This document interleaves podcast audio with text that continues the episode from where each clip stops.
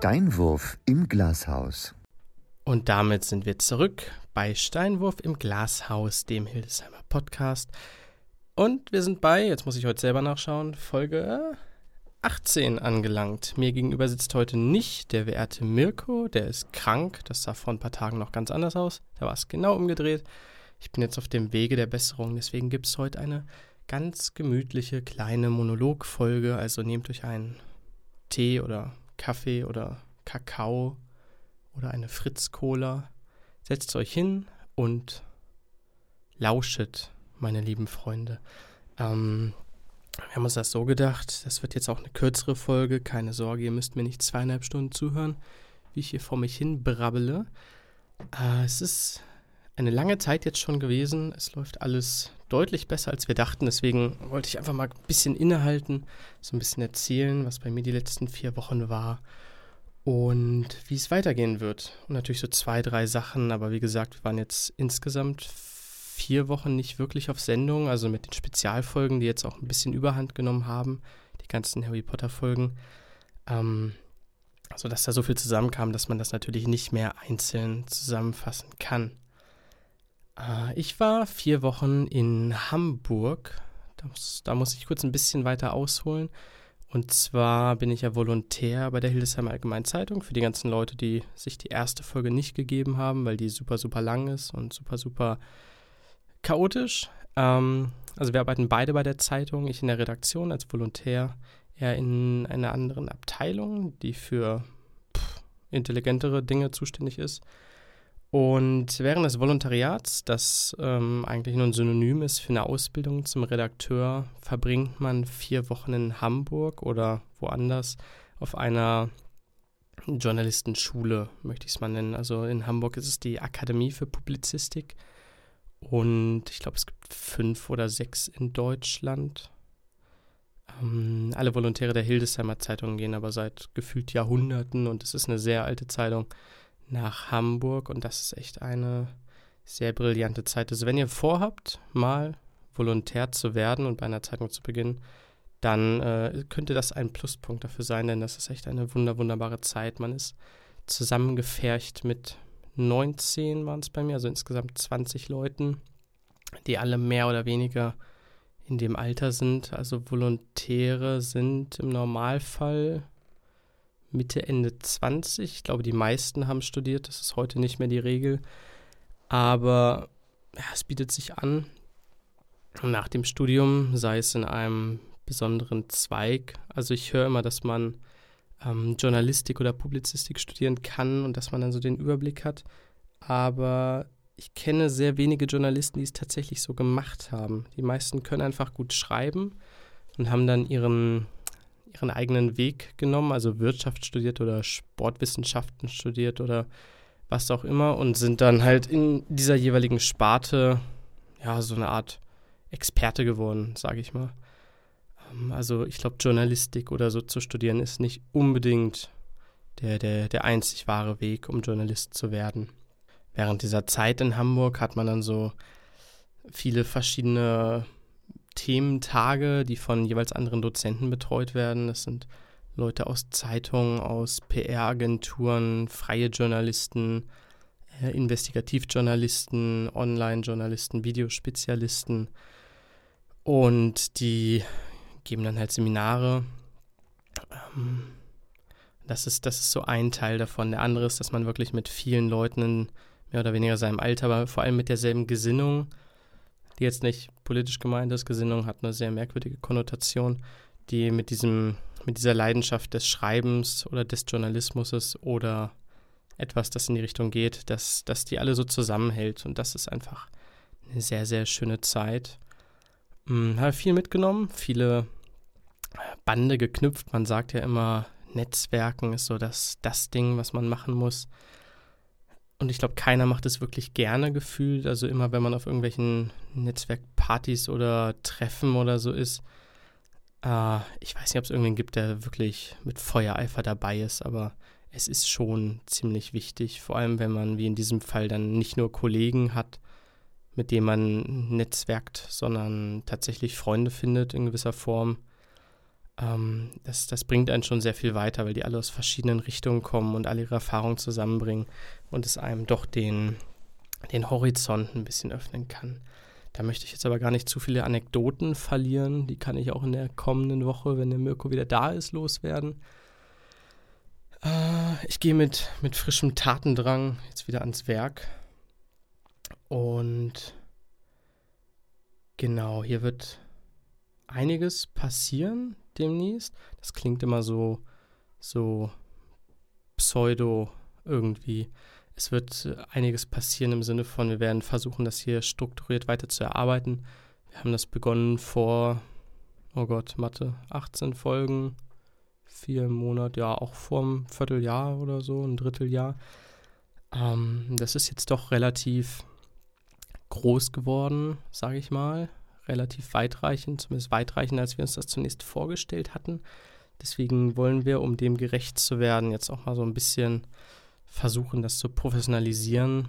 Ähm, die Technik haben wir sowieso, das meine ich gar nicht, sondern dass es keine chaotische Halb-News-, Halb-Laber-Folge die Woche gibt, sondern wir versuchen später, das ist jetzt nicht ab der nächsten Folge direkt, aber über einen längeren Zeitraum dann ähm, zwei News-Folgen im Monat zu machen, eine, ich sag mal, Laberrunde mit Interviewgästen, die etwas aus der Medienbranche erzählen, nicht nur Medienbranche tatsächlich, oder aus dem, aus dem Leben im Grunde, dass wir das so ein bisschen ausweiten, diese Folge.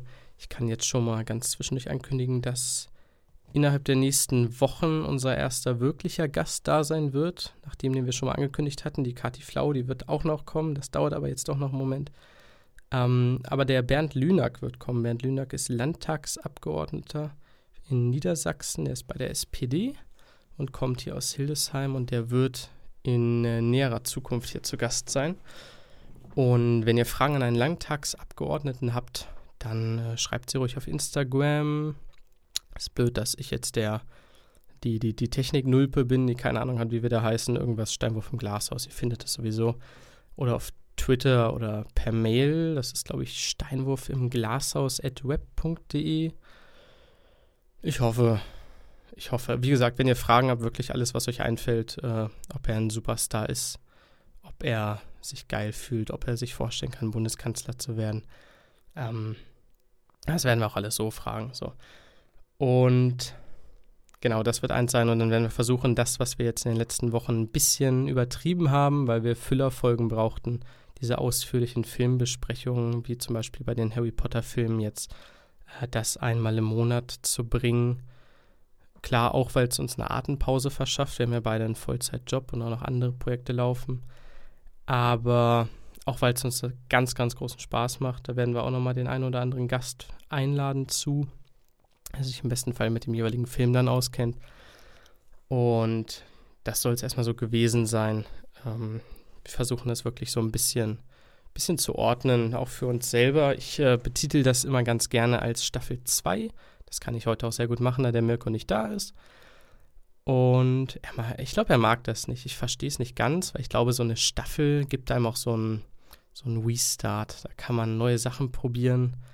Ähm, oh, er ist nicht da. Ich kann alles sagen, was ich will. Ich fand die letzte Staffel von Game of Thrones ziemlich geil. Also klar, sie kam jetzt nicht ansatzweise an die anderen ran.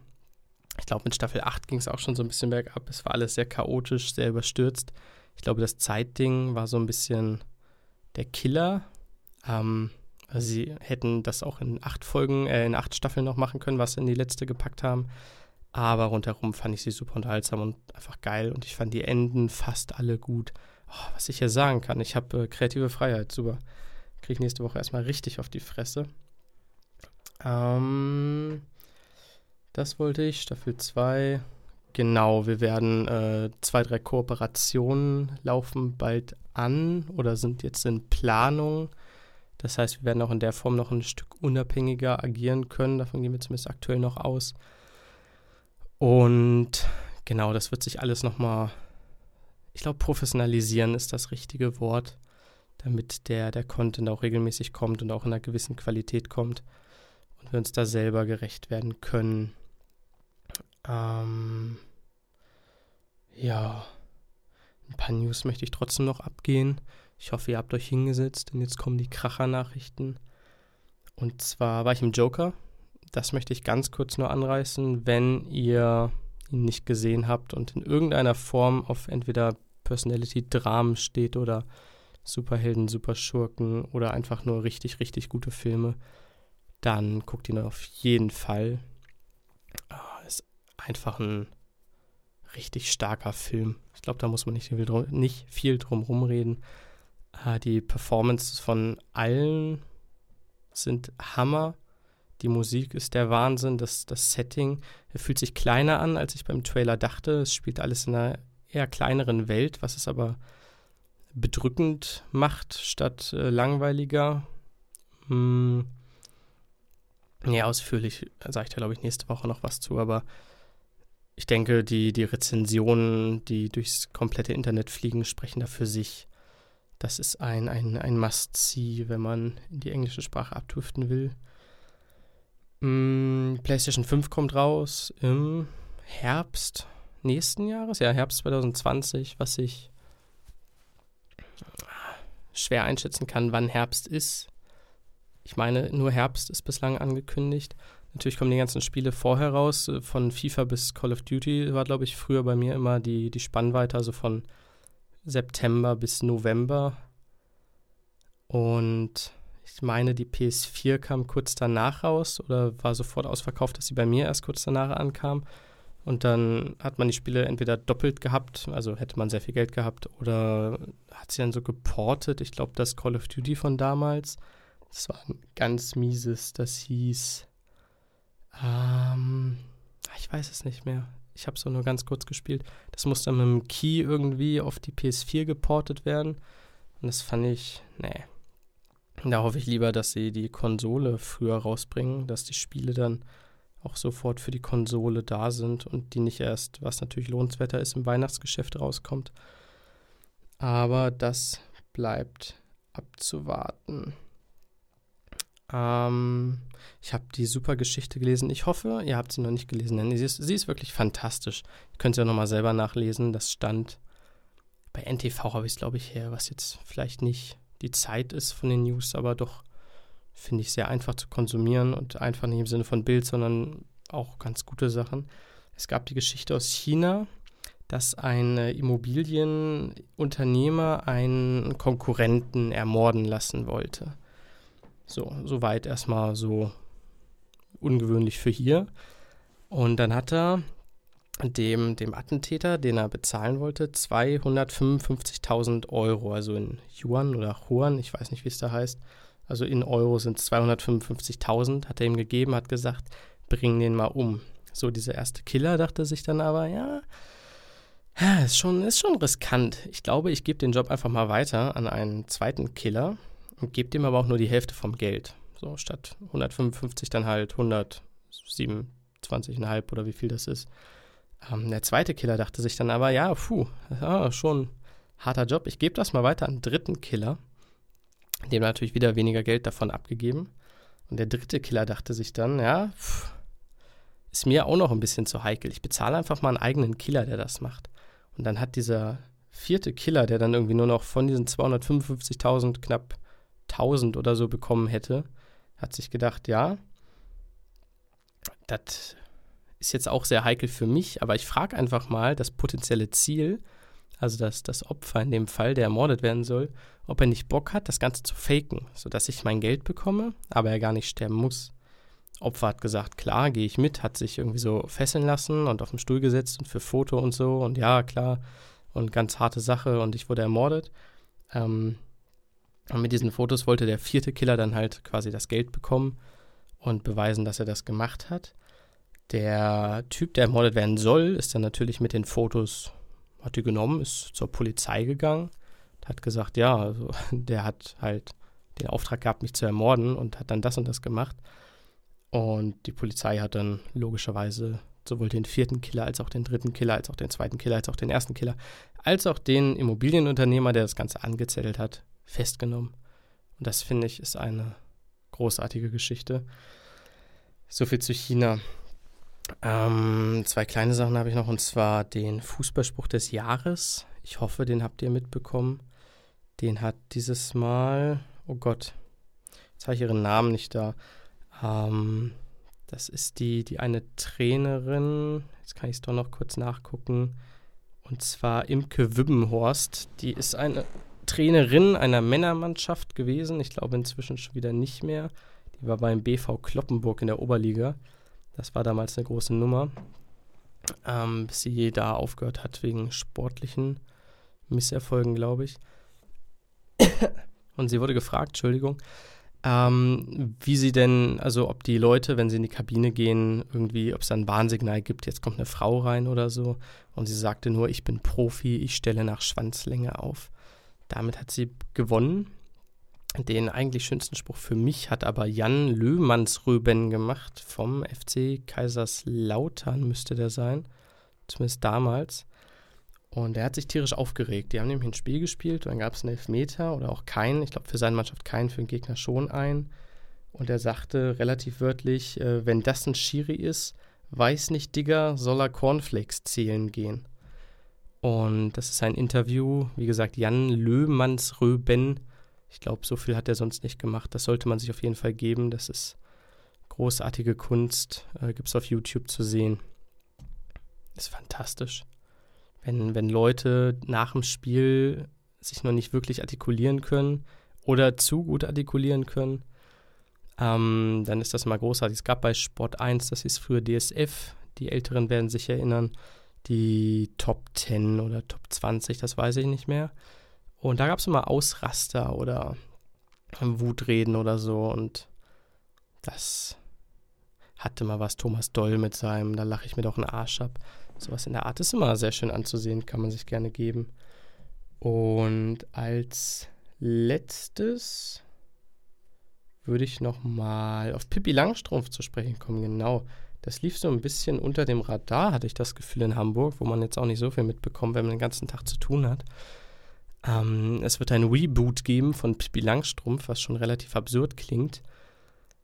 Und zwar gibt es ja die, die, die Klassiker, die, glaube ich, jeder zu Weihnachten mindestens tausendmal schon gesehen hat oder an den Weihnachtsfeiertagen, je nachdem. Ähm, das soll neu aufgelegt werden. Die Bücher sind von Astrid Lindgren und das klingt jetzt erstmal relativ furchtbar. Da kann man sich an den Kopf packen und denken, ja, so ein, so ein Kinderbuch, damals unfassbar erfolgreich, also gerade die Verfilmung und einfach Kult und Klassiker und fantastisch und Nostalgie. Und das soll jetzt neu aufgelegt werden. Geht auch normalerweise nicht gut aus, aber die zwei Studios, die es gekauft haben, sind einmal Studio Kanal.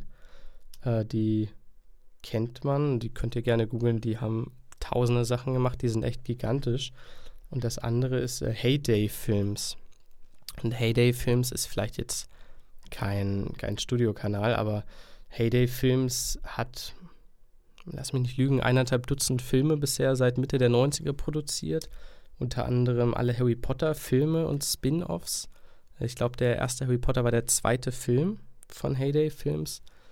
Ähm, und den Tarantino-Film, den neuen Once Upon a Time in Hollywood.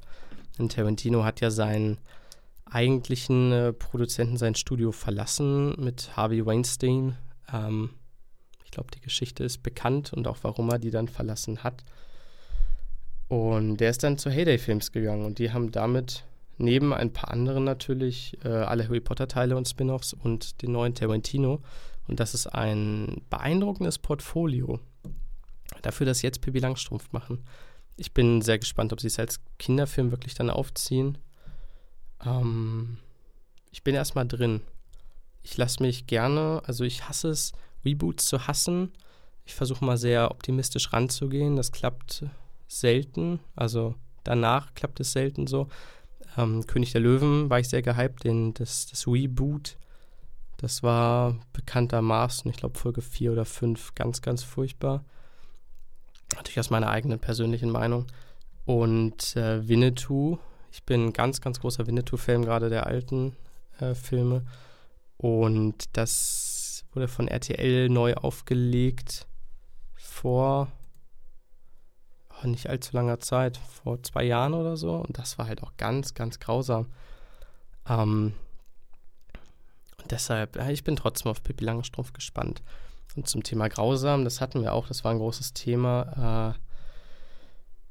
Äh, ja, persönliche Meinungen, Blogs, Zeitungen, was soll man glauben, was soll man nicht glauben, was in der Zeitung steht. Ähm, das ist so ein großes Ding, wo auch der Journalismus selber sich nicht ganz sicher ist. Seit Relotius, ihr habt bestimmt von Relotius gehört, dem, dem Spiegel-Reportagenschreiber, der Preise um Preise um Preise gewonnen hat, bevor dann bekannt wurde, dass er zwar nicht seine Geschichten erfunden hat, die waren alle wahr, ähm, die gab es, aber Passagen einfach, er hat Augenzeugen erfunden, er hat Dinge erfunden, die da waren, und das diskreditiert natürlich nicht nur seine eigenen Geschichten oder den Spiegel, sondern die gesamte Journalismusbranche. Ähm, das ging damals durch. Und das, das nagt, also gerade wenn man in Hamburg ist, wo wirklich viele Verlage und Magazine sitzen, da merkt man, dass Relotius da echt ein tiefes, äh, tiefes Loch hinterlassen hat in der Glaubwürdigkeit. Und dann ist so die große Frage, auf was stütze ich mich, äh, auf was stütze ich mich nicht, wenn ich sage, König Löwen war scheiße, dann ist das meine persönliche Meinung. Ähm, ich glaube, ich habe sehr viele Filme gesehen und kann eine gewisse Grundmeinung haben. Aber daher spielt natürlich auch so viel Subjektivität mit, dass ich früher den alten Film geliebt habe, dass ich Passagen nicht mochte, dass die Texte geändert haben, dass das auf keinen Fall für irgendwen oder irgendwas eine Regel sein muss, wie etwas ist. Und wenn man jetzt den Film geliebt hat, dann hat man ihn geliebt. Da kenne ich jetzt auch mehrere. Und die haben zum Beispiel dann den alten Film nicht gesehen. Also da ähm, muss man filtern in seiner Blase. Und das war auch ein großes Thema. Es gibt äh, den guten Mann Gabor Steingart. Ich weiß nicht, ob ihr von dem gehört habt. Von dem habe ich zuerst gehört. Oh, kann ich jetzt auch noch erwähnen. Diana zur Löwen lobt den immer über den grünen Klee. Diana zur Löwen ist eine YouTuberin, die hier extrem oft genannt wird. Die hat sogar mal eine Story von uns angeschaut. Ich glaube, das ist der größte Erfolg, den Steinwurf im Glashaus bislang vorzuweisen hat. Das ist für mich persönlich, wir haben sie in irgendeiner Story auf Instagram, folgt uns gerne, ähm, erwähnt, und sie hat es tatsächlich angeschaut. Also, fantastische Reichweite. Nee, Gabor Steingart ist, jetzt könnt ihr live dabei zuhören und zuschauen, wie ich ihn google, der ehemalige Welt, ich kenne, ich muss die, die, die Zeitung nachschauen, ähm, Handelsblatt, ich meine, dann war er bei der Welt. Zumindest ein ehemaliger Chefredakteur, Spiegel war er auch. Ähm, nehmt das nicht für voll, googelt ihn selber nach, wo er genau war, das äh, möchte ich jetzt nicht unterschreiben. Aber er hat einen Podcast und der heißt äh, Steingarts Morning Briefing, wo er, ich glaube, fünfmal oder sechsmal die Woche morgens die aktuelle Tageslage zusammenfasst. Als Journalist, aber auch als Privatperson. Das ist sehr schwierig, denn dieser Podcast schlägt in eine Nische, die, ja, also er ersetzt quasi für viele die Nachrichten morgens, aber es sind keine Nachrichten, es ist eine sehr persönliche Meinung von ihm. Da komme ich wieder auf das zurück, was ich eben gesagt habe mit Bewertungen oder so. Ähm, wenn man in dieser Filterblase ist, ist es sehr schwierig. Wenn ihr euch was anhört, versucht immer vier, fünf Sachen dann anzuhören. Wenn ihr irgendwo lest, ein Film hat nur einen von fünf Sternen. Und der, der Kritiker zerreißt den komplett. Dann guckt doch einfach nochmal auf drei, vier anderen Seiten. Da gibt es zu so neunzig Prozent ganz andere Bewertungen, weil einfach die, die Spannbreite unglaublich hoch ist bei sowas. Und das ist ein großes Problem meiner Meinung nach bei Gabor Steingart, der zwar, also es steht in diesem Podcast drin in der Beschreibung, er bewertet, aber ich glaube, das ist vielen nicht wirklich klar. Die ersetzen damit ihre Nachrichten. Und das bringt einen so eine sehr kleine Filterblase rein, womit man quasi dann täglich die Meinung von Gabor Steingart einfach übernimmt. Puh, ja, das ist halt, das ist halt das große Problem. Ähm, was ich schon mal sagen kann, was ihr nicht tun solltet, und das erfährt man auch, wenn man eine Journalistenschule besucht, äh, was, was die Bild so liefert, das ging ja auch durch die Medien nach dem Anschlag in Halle, hat die Bild einen Live-Ticker gehabt, was schon mal keine schlechte Idee ist. Und in diesem Live-Ticker äh, war dann der Satz geschrieben, in der so und so Straße findet in Kürze ein S E K-Einsatz statt, Punkt. Und das ist, also erstmal bringt das Menschenleben in Gefahr und dann, also es ist von vorne bis hinten nicht nur schwacher Journalismus, das ist unterirdisch und menschlich nicht mehr vertretbar.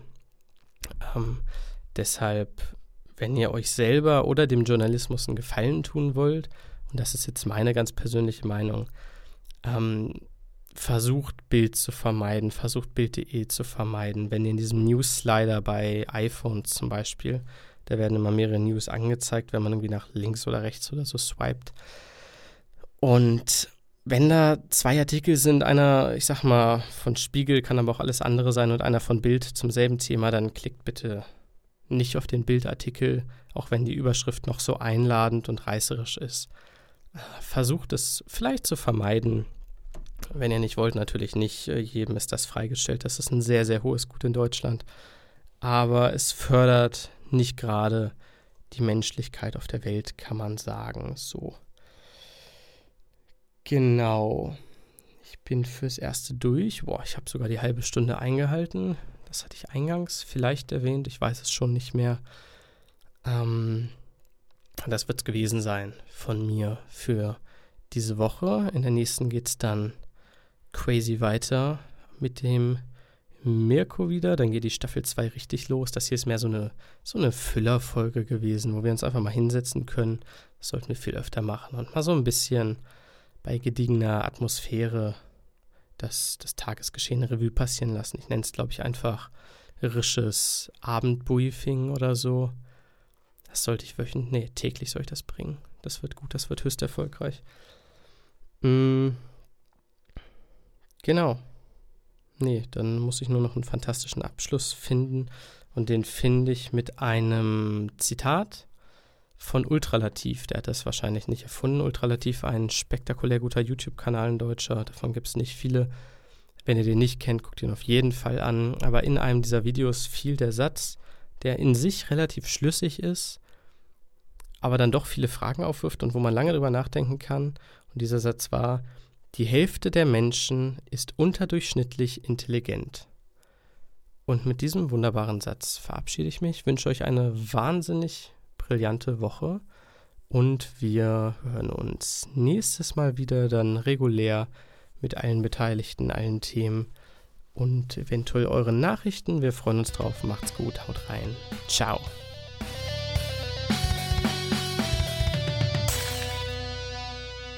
Steinwurf im Glashaus.